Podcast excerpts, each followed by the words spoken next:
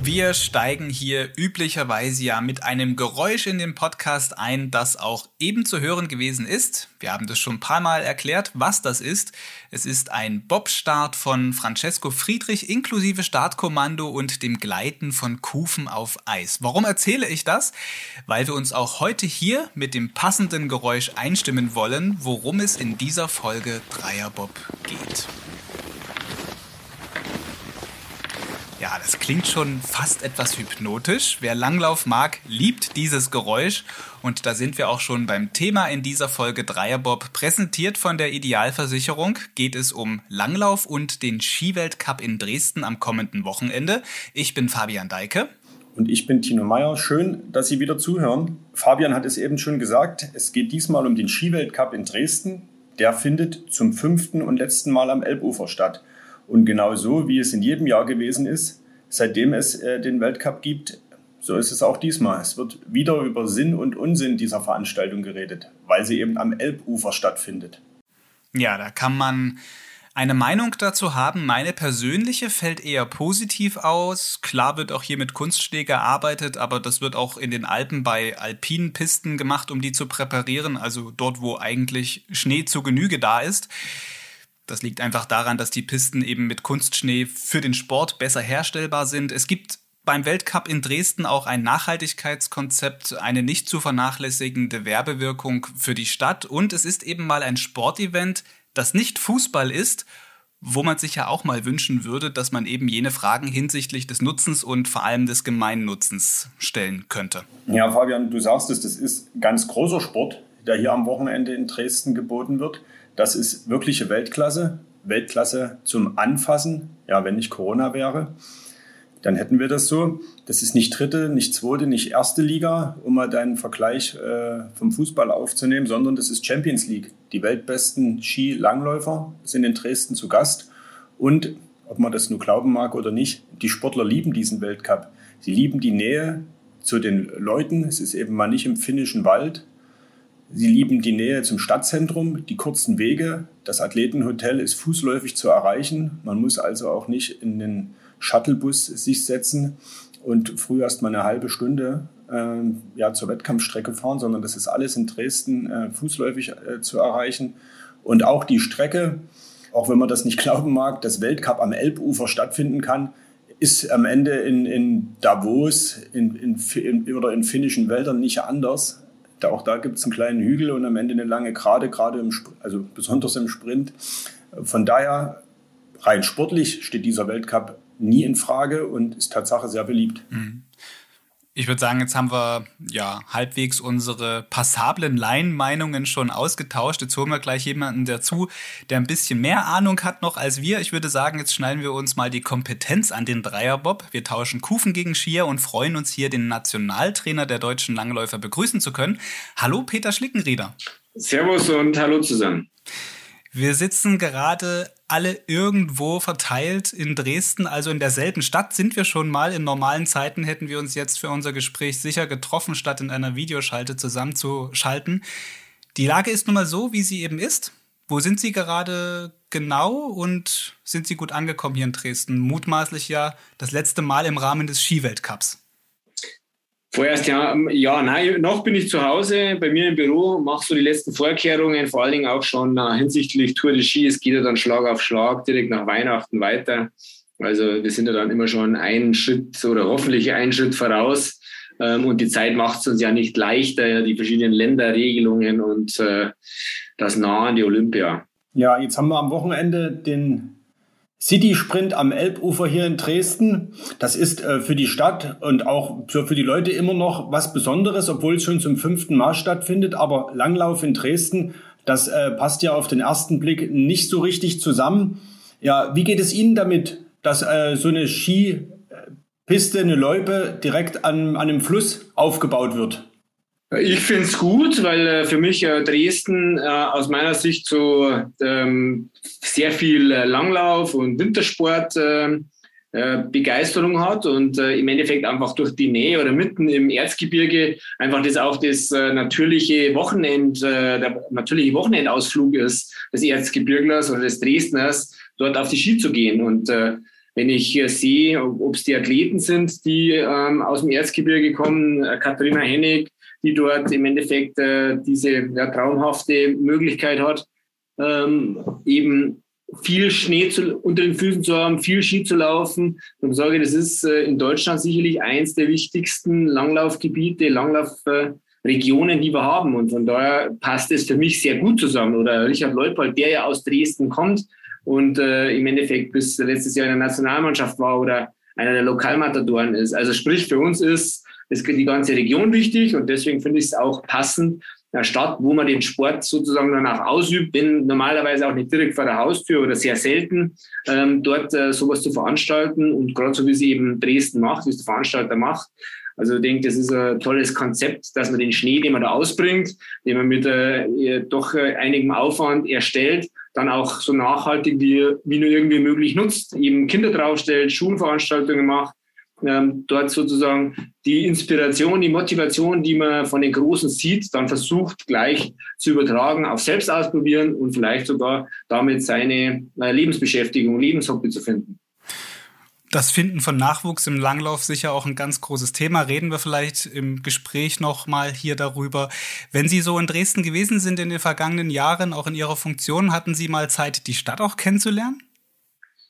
So ein bisschen, also das ist tatsächlich eine schöne Möglichkeit, weil es ja einfach, weil die Loipe ja dort sehr zentrumsnah ist, die Skyline, die man sozusagen vom Streckenrand aus sieht, die man natürlich auch näher anschauen will und hat durch das, dass man früh vielleicht mal Zeit hat, durch die Stadt zu joggen, die Stadt ganz ruhig zu erleben, das ist einfach schon eine schöne Möglichkeit oder man kriegt ein bisschen ein Gefühl, wie das auch im Sommer, was das einfach im Sommer für eine geniale Geschichte sein kann, dort zu leben, also gerade mit der Elbe, mit dem Elbufer, mit der Altstadt. Also ich denke, das ist einfach eine super schöne Perle, die wir hier in Deutschland haben, wo man sagt, man kann im Endeffekt auch sehr schnell, man ist sehr schnell in der Natur, man hat die Kultur der Stadt, man hat im Endeffekt, man spürt förmlich die Geschichte und hat trotzdem das Laissez-faire an der Elbe, am Wasser zu sein und sozusagen ein bisschen was von dem südlichen Lebensgefühl, was man sonst eher Paris oder Nizza zuordnet,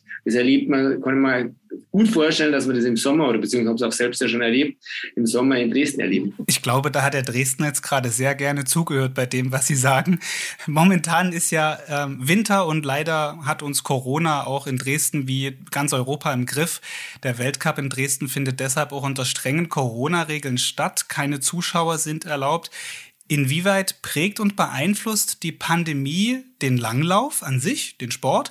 Und wie sind die Bedingungen, die Sie jetzt in Dresden vorfinden? Ja, Corona beeinflusst uns sehr groß in allen Bereichen. Negativ wie an der einen oder anderen Stelle auch positiv. Also ich fange mal mit den negativen Dingen an. Klar ist für die Kinder, für die Eltern schwierig, den Sport für ihre Kinder aufrechtzuerhalten, weil gerade da hat es einfach mit die größten Einschränkungen gegeben, die Nachwuchswettbewerbe, die im ganzen letzten Jahr weggefallen sind. Dann letztlich, wenn es halt einfach einen Trainer, einen Betreuer erwischt, dann liegt eine ganze Gruppe brach, die dann nicht zum Sporteln kommt. Bis dahin, dass natürlich Wintersport immer auch Beförderung bedeutet. Das heißt, man darf natürlich die Busse nicht mehr so voll machen. Also es trifft uns an allen Ecken und Enden, vom Nachwuchs bis zum Leistungssport für die Betreuer. Das führt jeden Betreuer ans Limit. Was wir Zeit damit verwenden, um Tests zu organisieren, um Hygienekonzepte ein drittes und viertes Mal anzupassen, zu überprüfen. Also ich sage mal, die Raten, wir erleben es ja auch jetzt im zweiten harten Corona-Winter oder fast schon der dritte, dass uns die Leute über Bord gehen, die einfach die Belastung nicht mehr aushalten. Das heißt, wir sind jetzt schon am Limit und das ist die Saison noch gar nicht richtig gestartet. Jetzt kommt noch Olympia dazu.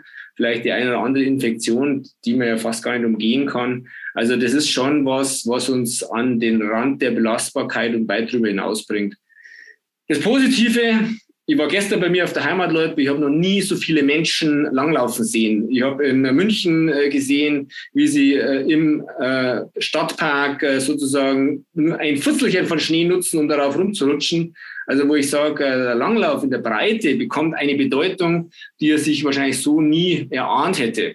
Es ist genau das, was den Sport auszeichnet. Man kann ihn eigentlich überall machen. Und selbst wenn es keinen Schnee hat, dann ist der Rollski einfach ein toller Ersatz. Und ich konnte das Ganzkörpererlebnis in der Natur genießen. Und das scheint tatsächlich in dieser Pandemie mehr und mehr an Bedeutung zu gewinnen, zu schauen, was ist denn vor der Haustür möglich, was kann ich denn machen, was gibt mir ein großes Glücksgefühl. Und das würde ich auch sagen, das ist das, was uns eigentlich alle treiben sollte.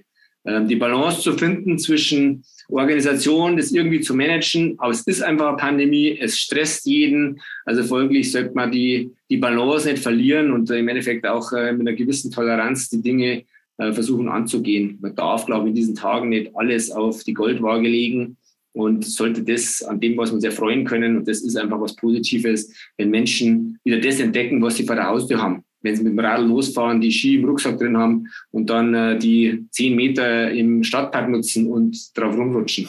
Das passt ganz gut. Oder der Anschluss jetzt zu dem City-Weltcup hier in Dresden. Zum einen die Balance, die man sich immer fragt, ist das sportlicher Wettbewerb oder ist das eher eine Werbeveranstaltung? Fragen sich manche Außenstehende. Zum anderen sagen sie genau das, man bringt den Sport für den Menschen auch mal in die Stadt und bietet ihnen eben so eine Möglichkeit, auf zu dem kleinen fitzlichen Schnee, wie Sie sagten, eben auch mal sich auf Skiern zu bewegen, ohne dass man erst weit reisen muss.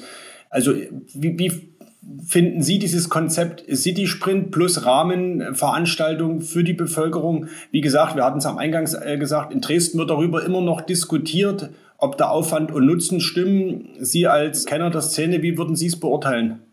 Also grundsätzlich finde ich die Diskussion immer gut, dass man Aufwand, Nutzen diskutiert. Das, was ich heute in Dresden erlebe, und ich habe schon viele City-Events gesehen, beschäftige mich viel mit Kunstschneeproduktion. Also sprich, machen wir auch da Gedanken, was ist sinnvoll, was ist nicht sinnvoll. Und da denke ich, ist das Konzept, das die Dresdner hier fahren, dass der René Kindermann, der selbst natürlich einfach jemand ist, der gerne in der Natur ist. Das ist einfach nachhaltig angelegt. Man versucht, den Aufwand zu minimieren und den Schnee bestmöglich und langmöglich zu nutzen. Ich meine, mit dem Rahmenprogramm, das normalerweise eben der Weltcup Dresden anbietet, wo er Schulklassen auf dem Schnee bewegt, das bringt ja erstmal keinen Profit. Das ist ja im Endeffekt eher Aufwand, Energie, die man da reinhängt. Und das finde ich halt einfach eine tolle Geschichte, dass man nicht den Schnee bloß für die Veranstaltung dorthin räumt und dann wieder vernichtet oder in die Elbe schiebt, sondern dass man sagt, lass uns doch versuchen, so viele Menschen wie möglich mit dem, sagen wir, weißen Gold in Verbindung zu bringen. Und das, denke ich, damit erhöht man den Ausnutzungsgrad, damit relativiert man den Energieaufwand, der auf so einer kurzen Runde, die mir auch zweimal läuft, das macht es zum einen auch attraktiv, aber zum anderen ist halt einfach weniger Schneeproduktion, weniger Energieaufwand, wie wenn ich eine ganze Skipiste beschneiden müsste. Also von daher ist aus meiner Sicht das, wie die Dresdner das umsetzen, vorbildlich, mit Abschattung der Schneeproduktion, mit perfektem Timing, mit Schneeerzeugern, die sehr energiesparsam sind. Also das ist eigentlich mit einem minimalstmöglichen Aufwand, mit einer sehr nachhaltigen Nutzen. Und für mich ist eben auch der nachhaltige Nutzen, dass das Kind, das in Dresden vielleicht das erste Mal auf Langlaufski steht, das auch weiter betreiben kann, weil es im Erzgebirge direkt vor der Haustür viele Vereine gibt, wo der Sport auch ausgeübt wird. Also von daher ist es aus meiner Sicht ein sehr sinnvolles Konzept, den Sport zu den Menschen zu bringen, mal so ein bisschen eine Motivation zu setzen und dann aber im Endeffekt, wer dort das weitermachen will, kann es auch betreiben. Ich sehe das kritischer in Städten, die halt ewig weit weg sind von den Bergen, wo man ganz ehrlich sagen muss, ist es dann mehr der Events oder ist es dann mehr im Endeffekt die Show, die dort im Vordergrund steht. Und das würde ich hier eigentlich ganz deutlich verneinen. Da sehe ich einfach ein stimmiges Gesamtkonzept, das eine nachhaltige Wirkung auf die Bevölkerung hat. Und darum sage ich, ist das was ich definitiv unterstützen würde. Und die gute Nachricht in diesem Jahr ist ja trotz der schwierigen Corona-Situation, dass die Schulwoche stattfinden kann, dass in der nächsten Woche Tobias Angerer, ehemaliger Weltklasse-Langläufer, mit Dresdner Schulklassen eben Sportunterricht mal ganz anders, nämlich auf Skiern betreiben kann. Eine Frage noch in Richtung sportlicher Anreiz. Ist das in Dresden genauso wie eben in Davos oder wenn die Strecke jetzt in Finnland liegen würde, wo man einfach sie natürlicher vermutet, ist das für die Sportler trotzdem der gleiche Wettbewerb? Es ist der gleiche Wettbewerb. Also hat die gleiche den gleichen Stellenwert, ob das im Lillehammer ist oder Davos oder Dresden. Also gerade die Strecke, diese sehr flache Strecke, ist eine spezielle Anforderung.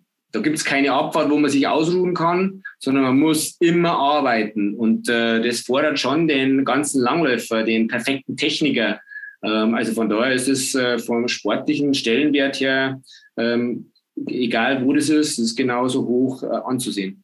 Und jetzt machen wir gleich einen ganz großen Sprung, nämlich bis nach Peking. Sie haben kürzlich mal im Interview gesagt, dass die Strecken, die die Athleten dort erwarten, ja gänzlich andere sind und so herausfordernd, ja, dass es fast schon grenzwertig ist. Loipen in Höhe von 2000 Metern, wo dann natürlich auch extrem Belastungen auf die Sportler warten, wo wir ja nicht nur über Sprintrennen reden, sondern eben auch Distanzrennen, 20 bis 50 Kilometer. Welche Erwartungen haben Sie mit Blick auf Peking und was ist das Problem an den Strecken konkret? Also das Problem an den Strecken ist, dass es einfach einen speziellen Sportler bevorzugt. Also die Höhe an und für sich stellt schon für den kräftigen, muskulösen Athleten eine Herausforderung dar, weil er einfach weniger sozusagen Sauerstoff zur Verfügung hat. Werden die Strecken noch steiler, noch länger, wie wir sie ja zum Beispiel in Oberstdorf schon gesehen haben. Also Oberstdorf zu toppen, hätte ich gedacht, geht nicht.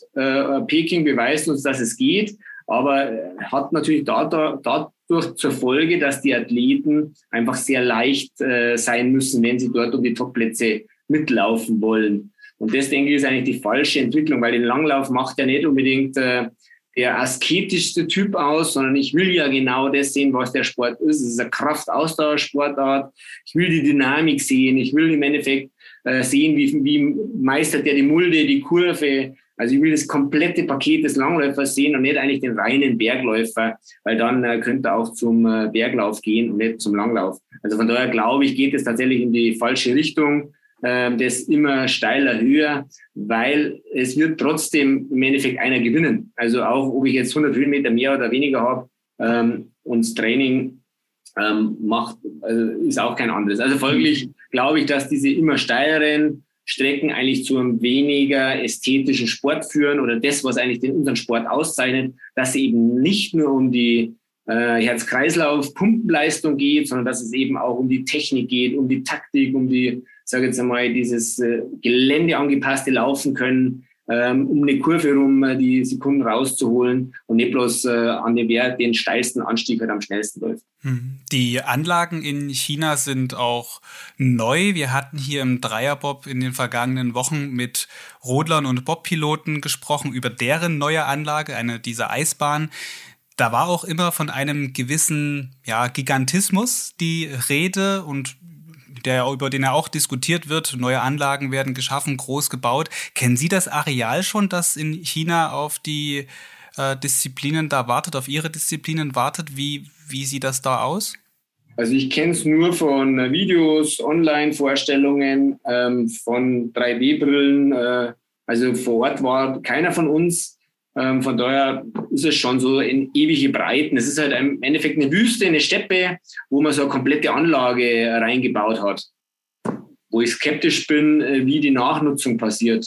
Also ich sage mal, bis dato hat man in Russland es geschafft, in Sochi geschafft, die Dinge nachzunutzen. Also dort gibt es wenigstens eine Anbindung an irgendeine Infrastruktur. Dort scheint es tatsächlich in der großen Weite passiert zu sein und konnte man nur schwer vorstellen, dass das die große Nachnutzung ist. Und es ist halt wirklich gigantisch angelegt. Also es ist halt einfach, wenn man Platz hat, wenn man auf die große Weite die Dinge bauen kann und das dann auch tut, dann gleicht es, würde ich sagen, einem Gigantismus.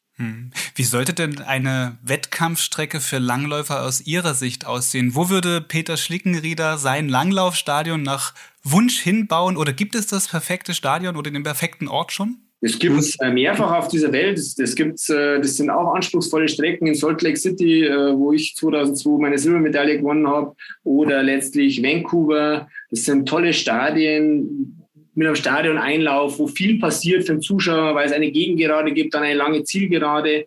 Oder letztlich auch, wo die zukünftigen Olympischen Spiele 2026 stattfinden werden. Dort im Val di Fiemme hat man einfach sagen wir, dieses italienische Designerblut, dieses temperamentvolle in Strecken umgesetzt. Und die sind einfach spannend und schön zu laufen, aber auch anzuschauen. Und selektiert auch die Besten. Axel Teichmann ist damals Weltmeister geworden. Auf den letzten Metern, sage ich mal, ist das Rennen entschieden worden. Und das ist doch das, was der Zuschauer will. Und er war damals sicherlich einfach der Beste. Also darum freue ich mich, oder das ist wo ich denke, auch Olympia schafft es über kurz oder lang wieder zurück zu ihren Wurzeln zu kommen, wenn sie eben dort mit diesen Olympischen Spielen Mailand, Cortina wieder einfach bestehende Sportstätten nutzen, vielleicht ein bisschen optimieren, erneuern, aber die einfach schon seit Jahrzehnten in Benutzung sind, hohe Nachhaltigkeit aufweisen und die einfach zu erneuern. Das ist aus meiner Sicht, dort passiert wieder die Olympischen Winterspiele, wie wir uns vorstellen. Da ist der Sportsgeist, da ist der Sport zu Hause, da hast du Menschen, die mitfiebern. Das werden so, denke ich, unsere heimolympischen Spiele werden 2026 in Mailand, Cortina mit eben Langlaufwettbewerben in Val di Fiemme. Jetzt haben Sie, ohne China zu erwähnen, faktisch das kritisiert, was da passieren wird. Was erwarten Sie atmosphärisch von den Olympischen Spielen in Peking? Gut, Zuschauer wird es nicht geben, das liegt aber an der Corona-Situation. Es gibt ja auch viel Kritik hinsichtlich dem Umgang mit Menschenrechten in China. Und wir haben auch mit Athleten gesprochen, die jetzt schon vor Ort gewesen sind, um eben dort beispielsweise die Bob und Rodler, die haben dort die Bahn erkundet und negative Erfahrungen gesammelt, weil sie mal einen positiven Corona-Test in ihrem Umfeld hatten. Da lief es auch nicht so rund. Was erwarten Sie da? Wie stellen Sie sich drauf ein?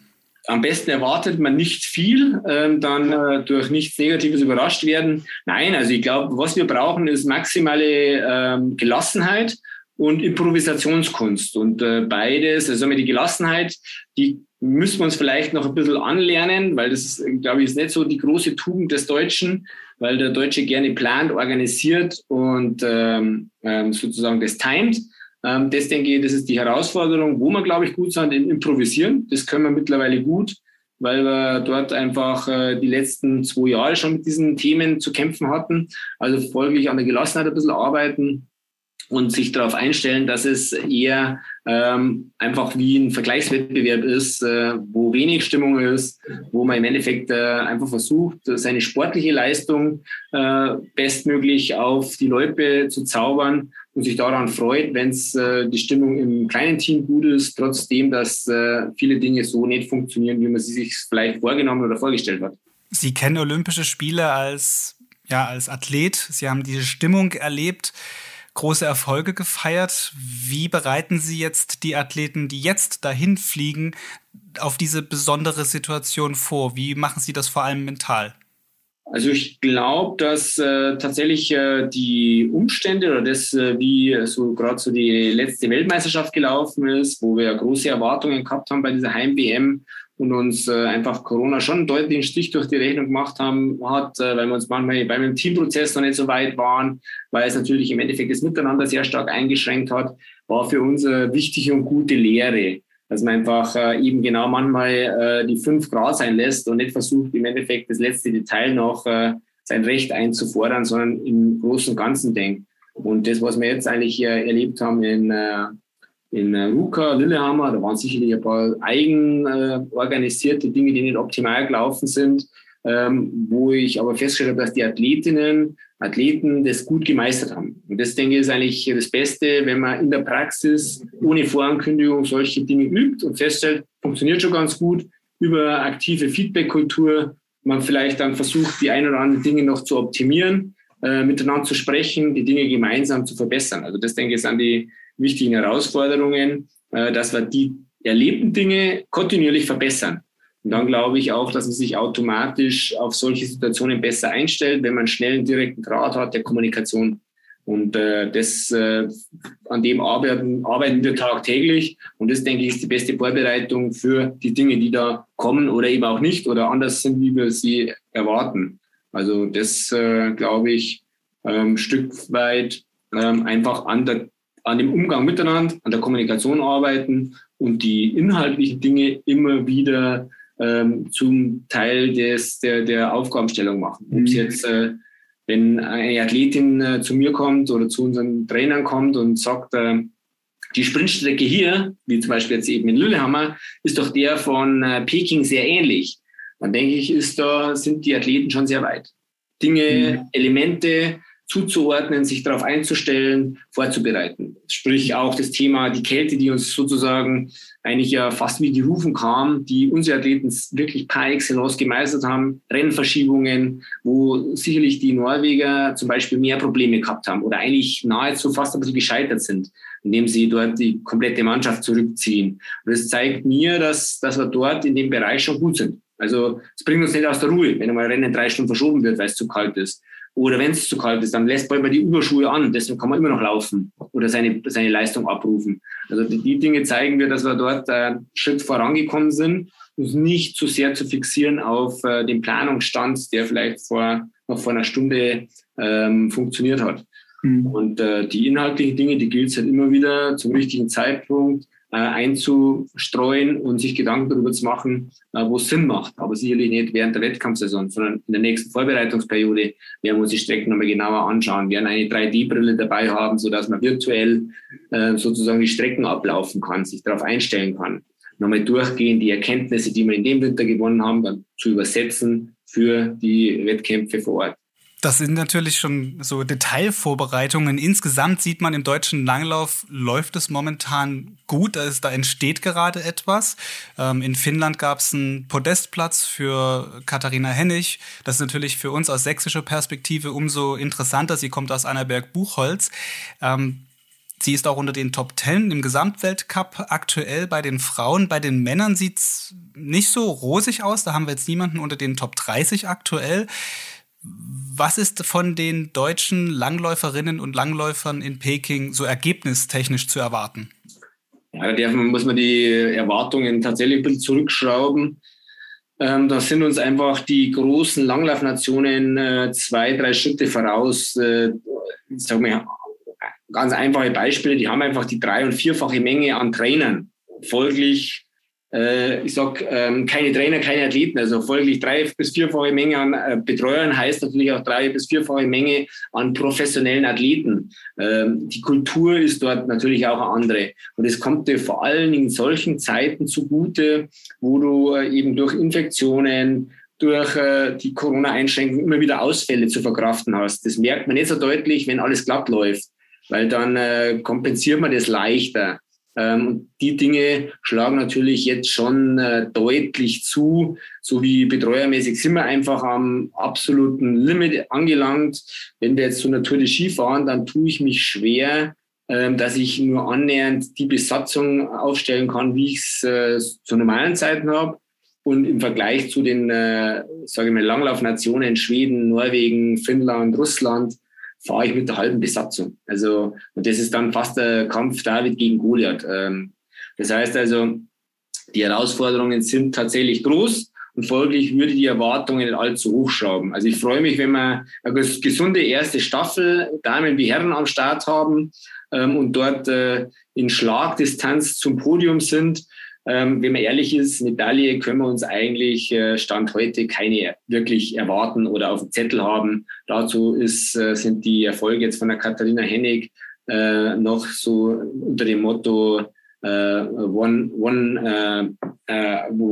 a lifetime einzuordnen. Also da müssten 3-4 Mal solche Ergebnisse kommen, dass man dann realistisch davon gehen kann, jetzt schafft man es. Und wie gesagt, die Bedingungen mit Höhe, mit superschweren Strecken ist jetzt gerade eine Katharina Hennig nicht auf den Leib geschneidert. Also von daher wäre es tatsächlich vermessen, von einer realistischen Medaillenchance zu sprechen. Was ist jetzt am Wochenende für die deutschen Läufer in Dresden drin? Also ich würde mich freuen, wenn bei diesen Herren, wo eben diese junge Truppe, die jungen Wilden, die U23er komplett am Start sind, die Arrivierten haben wir ins Trainingslager geschickt, also außer Thomas Bing ist von den älteren Herren, von den schon Qualifizierten keiner dabei. Da würde ich mich freuen, wenn wir 2 unter die ersten 30 bekommen, dann hätte man einen Riesenschritt gemacht. Wenn es einer ist, ist es okay. Wenn es keiner ist, ist es schade. Aber da dürfen Sie nicht zu viel erwarten. Also da geht es wirklich um Erfahrung sammeln, um dann den nächsten Weltcup vielleicht sich damit zu beschäftigen, wirklich die Top 30 zu schaffen. Bei den Mädels haben wir ein paar arrivierte Sprinterinnen dabei, deswegen sage ich, wenn wir dort 4 unter die Top 30 bringen, dann würde ich mich sehr freuen. Wenn es eben 3 sind, okay, 2 wären wir schon fast ein bisschen zu wenig, Und ich denke, Top 15, also die ein oder andere Teilqualifikation, wäre gut, wenn wir schaffen würden, dass wir dort einfach eine Sprinterin bei Olympia dabei haben, die sich dann darauf konzentrieren kann. Ich denke, mit Top 8 wird es schwierig, beziehungsweise Top 6 und Podium würde ich fast sagen, ist nahezu ausgeschlossen. Sie haben gerade die jungen Wilden angesprochen. Ich könnte mir vorstellen, gerade für die jungen Athleten sind Sie ein Stück weit auch ein Vorbild mit einer Karriere und mit Erfolgen, wo man sagt, Mensch, da möchte ich gerne auch mal hin. Wie fällt Ihr persönlicher Karriererückblick aus? Und ist das manchmal vielleicht auch noch ein Thema im Gespräch mit den Sportlern, dass Sie aus Ihrer eigenen Karriere erzählen? Oder sind das andere Zeiten inzwischen geworden auch? Ich meine, auch der Sport entwickelt sich ja immer weiter. Es sind schon andere Zeiten geworden. Es kommt schon noch ab und an vor, dass man vielleicht einmal auf so eine Anekdote zurückbleibt. Ich will es aber nicht zu viel überstrapazieren, weil es einfach andere Zeiten sind. Es sind andere Voraussetzungen. Der Sport hat sich schon einmal deutlich verändert. Also die Anforderungen an den Sprinter der Neuzeit sind gewaltige. Also bei uns war das Thema Kraftathletik ein Thema, aber so dominant, wie es jetzt ist, war es nicht. Die Geschwindigkeiten sind nochmal deutlich höher geworden. Das heißt also, man braucht wirklich den jahrelangen Aufbau, gewinnt noch zusätzlich an Bedeutung. Also sprich, das, was der 14-Jährige nicht trainiert, holst du mit dem 24-Jährigen auch nicht mehr auf. Also dieser langfristige Leistungsaufbau gewinnt noch mehr an Bedeutung, wie es eh schon immer war. Thema Athletik, Technik gewinnt deutlich an Bedeutung, Zweikampfverhalten, und auch da zeigt sich halt wieder, dass wir einfach einen gewissen Nachteil gegenüber den großen Langlaufnationen haben, die sehr viel mehr Wettkämpfe in diesem Sprintbereich, in diesem Kampf Mann gegen Mann, Frau gegen Frau veranstalten und dadurch einfach auch eine größere Zweikampfstärke haben. Also das sind schon viele Dinge, mit denen die Jungen sich jetzt mittlerweile auseinandersetzen müssen. Also zu meiner Zeit gab es zum Beispiel über Weihnachten, Neujahr 3-4 Einladungssprints, wo man diese sozusagen Zweikampftaktik üben konnte. Die gibt's nicht mehr. Also muss man das anders organisieren. Das zu organisieren ist deutlich aufwendig. Braucht auch wieder viele Trainer, die letztlich mit den Athleten dann diese Wettkämpfe bestreiten und eben aus jedem Wettkampf auch die Trainingslehren ziehen. Also sprich, die Herausforderungen für die jungen Wilden, die sind schon deutlich größer, um das mal nur auf den sportlichen Bereich zu beziehen. Und neben der Loipe ist es sowieso aus meiner Sicht ein mittlerer Wahnsinn, was da alles einstimmt auf die Kids, wenn man nur an Instagram, TikTok, Snapchat, YouTube, hau mich tot denkt, dann glaube ich, hat der Junge oder die junge Sportlerin heute tagtäglich das Gefühl, sie macht gar nicht unbedingt das Geilste, sondern sie muss wieder hart trainieren, während andere irgendwo Urlaub in der Karibik machen. Also folglich der Druck, der hier auf den jungen Sportlerinnen lastet, ist schon enorm. Das war 2002 Tatsache anders mit den ganzen Möglichkeiten, die Sie gerade genannt haben. Die gab es ja da de facto noch nicht. Und Sie haben es ebenfalls schon gesagt, 2002 Olympia Silber im Sprint. Ist das Ihr Karriere-Highlight? Absolut, absolut. Und ich war jetzt ja auch kein Langläufer, der von einem Erfolg zum anderen gehechtet ist, sondern es war dann ein langer Weg bis zu diesem Erfolg am Höhepunkt, am Ende der Karriere. Also ich habe mir das hart und mühsam erarbeitet. Darum glaube ich, kann ich schon ganz gut nachvollziehen, was den einen oder anderen treibt oder letztlich auch beschäftigt oder wie schwer es ist, durch manche Täler zu gehen. Ich meine, das ist vielleicht das Einzige, was ein bisschen ein Vorteil ist, dass ich schon verstehe, was in den jungen oder letztlich vielleicht auch älteren Athleten abgeht, die ja alle hart dafür kämpfen, erfolgreich zu sein. Sie sind aber immer noch wahnsinnig schnell auf Skiern unterwegs. Wie halten Sie sich denn fit? Was ist Ihr Geheimnis? Ich versuche mir halt irgendwie Ziele zu setzen, die mich inspirieren oder die mich motivieren. Also was für mich ist ja der Langlauf weit mehr, wie nur sozusagen in der Loipe gegen die Zeit zu laufen. Für mich gehört so das Thema Skitourengehen, also gerade so das Skitourengehen über mehrere Berge. Es wurde früher mit Langlaufskiern gemacht. Das war was ich mir vorgenommen habe, wenn ich mal mit meiner Karriere zu Ende bin, dann mache ich diese Wettkämpfe. Und es ist relativ aufwendig, sich darauf vorzubereiten und dann letztlich dort zu starten. Es sind bloß alle 2 Jahre, man braucht einen Teamkameraden. Aber das ist eigentlich das, wo ich sage, das fällt mir unwahrscheinlich gut, weil du brauchst diese Ausdauerkomponente, du brauchst das skifahrerische Können, du brauchst im Endeffekt auch den Teampartner, die Gemeinschaft. Also all das, wo ich sage, das ist mein Langlauf, das finde ich dort bei diesen Hochgebirgsläufen mit Skitouren, Skiern, Die müssen vorbereitet werden, weil sonst leidet man sehr viel, weil es meistens über mehrere tausend Höhenmeter und viele Kilometer geht, also man eigentlich eher ganztags unterwegs ist. Und das motiviert mich auch. Also okay, ich versuche die Zeit, die ich habe, sportlich zu verbringen und mich fit zu halten für das, was dann eben nach der Weltcup-Saison im Frühjahr immer ansteht oder wo ich sage, das möchte ich mitmachen, das ist dann so mein Ziel, so mein Highlight, irgendwann im April, Mai dann diese Hochgebirgswettkämpfe zu bestreiten oder irgendeinen Berg zu besteigen, weil ich dort einfach extrem viel Energie rausziehe, weil ich dort immer wieder dieses Kämpfen mit der eigenen Leistung, das Überwinden, das sich nicht hängen lassen, verspüren, wo ich sage, okay, das hat der Athlet oder die Athletin tagtäglich, vormittags bis nachmittags. Das klingt nach sehr, sehr viel Selbstdisziplin, die man da auch an den Tag legen muss. Vielleicht auch das Erfolgsgeheimnis hinter ihrer Karriere gewesen und vielleicht auch ein Erfolgsgeheimnis, das sie dann ihren Athletinnen und Athleten jetzt mitgeben können. Wenn Sie nochmal Kind wären, würden Sie sich wieder für den Langlauf entscheiden oder lieber einen anderen Sport machen oder vielleicht sogar ganz was anderes? Nee, also ich bin schon sehr zufrieden, was mir der Langlauf da alles ermöglicht hat und gegeben hat. Das hätte man als Kind nie erahnt, dass das so ein breites Spielfeld eigentlich ermöglicht. Wobei ich nicht vergessen möchte, dass so dieses Geräteturnen habe ich geliebt und war, glaube ich, auch eine wichtige Komponente in dem Kindesalter, dass man im Endeffekt über dieses Bewegungslernen, und da ist dann fast egal, ob es Geräteturnen, Eiskunstlauf, Ballett oder was noch alles, wo man einfach über Bewegungslernen diese Feinmotorik ausbildet, weil das hilft einem ein Leben lang beim Erlernen verschiedenster Sportarten. Und wenn ich heute, ob ich klettern gehe oder ob ich in den Bergen unterwegs bin, Skitour gehe oder Langlauf, Radfahren, das ist eigentlich dann diese ganze Ausdauerkomponente draus sein, was man dann schon der Langlauf vermittelt hat. Dieses gemeinsam mit der Truppe Ausdauersport betreiben und sich ab und zu auch challengen und danach wieder einen Spaß haben.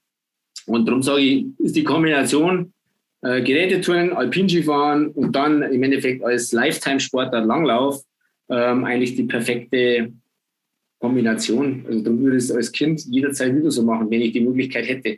Das klingt gut, ja, aber wir sind ja hier heute im Dreierbob unterwegs und können Sie deshalb nicht ohne diese Frage entlassen, ob Sie denn schon mal eine Bob- und Rodelbahn heruntergefahren sind oder ob das auch nochmal eine Challenge wäre. Bis dato bin ich so eine Bob- und Rodelbahn nur mit dem Bock runtergefahren. Also war das auf jeden Fall sehr eindrucksvoll. Also, keine Frage, nein. Also finde ich immer faszinierend. Gefällt mir Skeleton, gefällt mir auch sehr gut. Ich finde das eine tolle Geschichte. Ist einfach ein wahnsinniger Speed, den man da macht. Braucht eine gute Körperbeherrschung.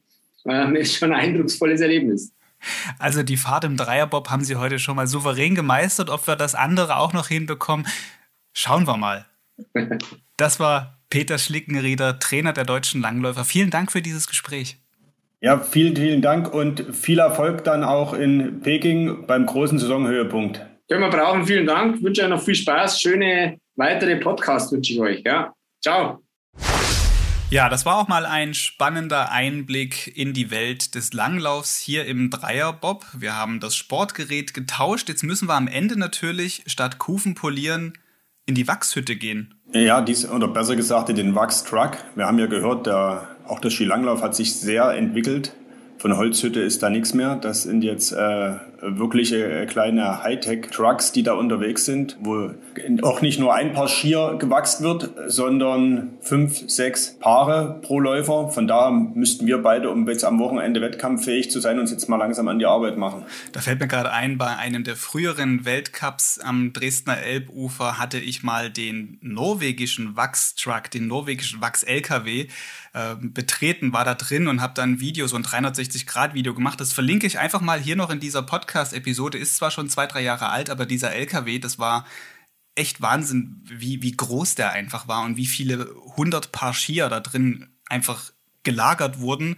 Und das war wie eine kleine Werkstatt auf Rädern. Und vielleicht können wir uns den ein oder anderen norwegischen Wachs, Tipp ja doch in dem Video auch nochmal abschauen. Vielleicht steht ja eine Tube Klister oder ein Zauberwachs noch in der Ecke und die Norweger haben es nicht gesehen, als du mit der Kamera dabei warst. Da müssen wir also ganz schnell ganz leise sein, bevor wir dann irgendwie auf offene Ohren stoßen. Ein Tipp am Ende aber zu dieser Folge Dreierbob noch. Wer am Wochenende den Skiweltcup in Dresden sehen möchte, das ist vor Ort leider nicht möglich aufgrund der Corona-Beschränkungen. Es wird aber live im Fernsehen übertragen. Das ZDF ab 11.25 Uhr am Samstag den Einzelsprint, auch Eurosport überträgt live und am Sonntag dann der Teamsprint, ebenfalls in der Mittagszeit beim ZDF und auf Eurosport 2.